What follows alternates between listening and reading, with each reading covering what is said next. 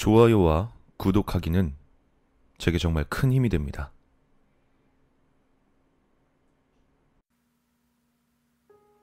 팔 년 전쯤 요코하마에 살던 무렵의 이야기다. 니혼 오오도리에 직장이 있었기에 오토바이를 타고 다닐 만한 거리인 반도바시 근처에 집을 얻었었다. 완전히 낡아 빠진 아파트였는데 주변 치안도 심상치가 않았다.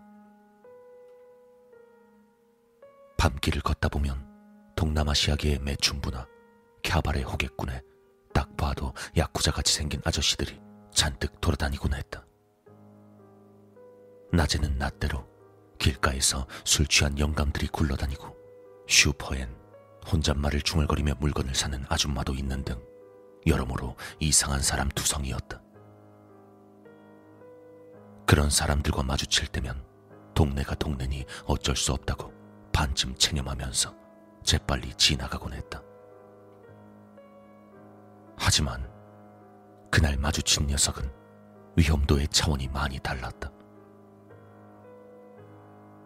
밤, 회사가 끝나고 돌아오는 길이었다. 오토바이를 근처 주차장에 세우고 아파트로 돌아가던 중이었다. 길엔 좁은 골목이 있는데 거기로 지나가면 지름길이었다. 평소엔 곤드레 만들에 취한 아저씨들이 들어 누워 있곤 해서 잘 다니지 않았다. 하지만 그날은 퇴근이 늦어서 회사에서 나올 때 이미 새벽 1시가 넘은 터였다. 고참들은 남아서 서류 정리를 하고 젊은 사람들을 먼저 돌려보내라는 소장의 지시에 따라 먼저 퇴근한 것이었다. 한시라도 빨리 집에 돌아가고 싶은 마음에 오토바이를 서둘러 주차한 뒤 그 골목으로 들어섰다.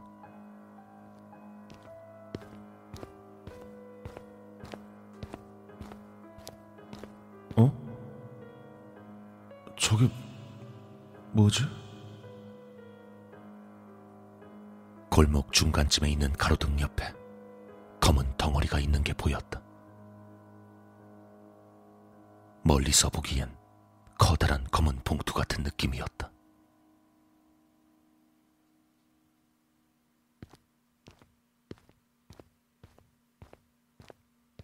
뭘까 싶은 마음에 저벅저벅 다가가자 봉투 근처에서 이상한 소리가 들려왔다. 뭐랄까, 질퍽거리는 느낌의 비릿한 소리가. 이상하다 싶어 더욱 발걸음을 바삐하던 와중 봉투가 미묘하게 움직이고 있다는 걸 깨달았다. 그제야 난 알아차렸다. 그건 쓰레기 봉투가 아니라 사람이라는 걸. 그것도 둘이나 있었다. 한쪽은 새까만 코트를 입은 남자 같았는데 다리를 내 쪽으로 향한 채 엎드려 있었다. 그리고 검은 옷을 입은 남자인지 여자인지 모를 커다란 검은 것이 나에게 등을 보인 채로 남자로 보이는 사람 위에 앉아 뭔가를 하고 있었다. 길바닥에서 하고 있는 건가 싶었지만 아래 깔려 있는 사람의 발을 보면 엎드린 채였으니 아닐 터였다. 뭘 하고 있는지도 모르겠고 기분도 나빴지만 당신 나는 너무나 피곤했다. 그 동네로 이사를 간 뒤부터 이상한 사람들을 보고서도 지나치는 게 일상이 돼서 그럴 수도 있었다. 내심 아, 또야. 뭐 하는 거야, 저기서? 하고 투덜거리며 재빨리 지나가기로 마음먹었다. 그렇게 또 열심히 걸어 그들과 2, 3미터 정도 거리까지 접근했을 때였다.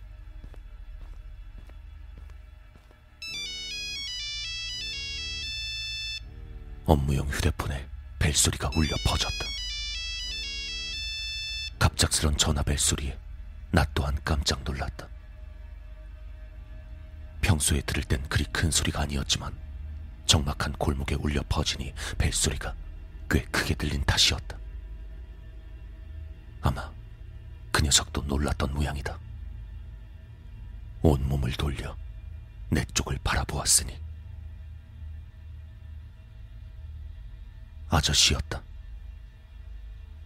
안경을 쓰고 좀 통통한 체격에 검은 바카의 후드를 눌러쓴 채 손엔 칼 같은 걸 들고 있었다. 입 주변은 거뭇거뭇하게 더러운데 개처럼 헉헉대며 뿜어내던 입김이 가로등 불빛 아래에 새하얗게 보이던 기억이 난다. 그리고 아저씨가 내 쪽으로 몸을 돌린 탓에 밑에 깔려있던 사람의 모습이 보였다.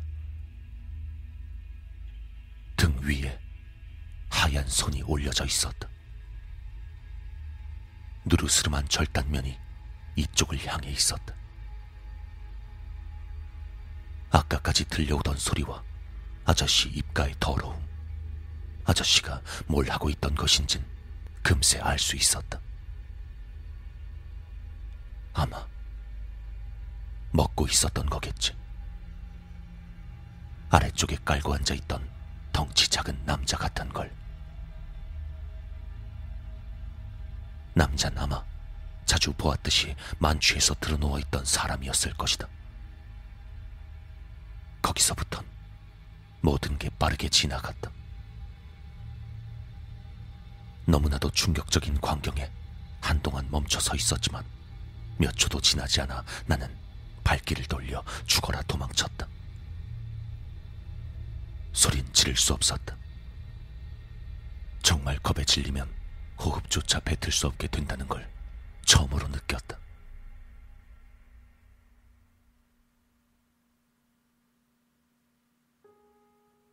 겨우 편의점 간판이 보이는 곳까지 도망치고 뒤를 돌아보고 쫓아오지 않는다는 걸 확인했다.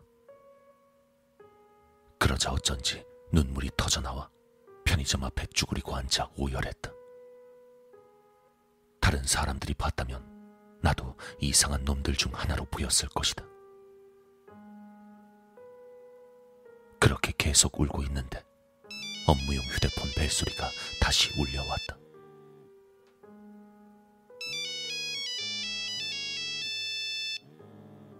회사 선배였다.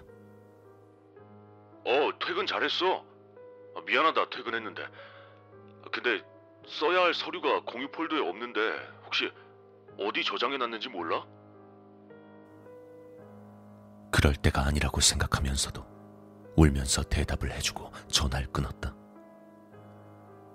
선배는 내가 우는 걸 알아차리고 걱정해줬지만 나는 머리가 정리되지 않아 아무것도 아니라고 그저 되풀이할 뿐이었다. 전화를 끊고 나니 조금 정신이 돌아와 나는 그대로 파출소를 찾아갔다. 하지만 우습게도 사람이 없었다. 파출소에 아무도 없을 땐 이쪽으로 연락해달라는 전화번호가 있었지만 아무도 받지 않았다. 결국 그날은 혼자 집에 가기도 무서워서 택시를 타고 사쿠라 기초의 만화 카페에 가서 아침까지 버티다 돌아왔다. 몸이 안 좋아 결근해야겠다고 회사에 연락한 뒤 이사할 곳을 찾아 다음 주가 되자마자 히요시로 이사했다. 그 일대는 이후에 얼씬도 한 적이 없어 그 후 어떻게 됐는진 모른다. 식인 살인마가 잡혔단 이야기도 없었으니 그 아저씨는 아직도 어딘가에 있을지도 모를 일이다.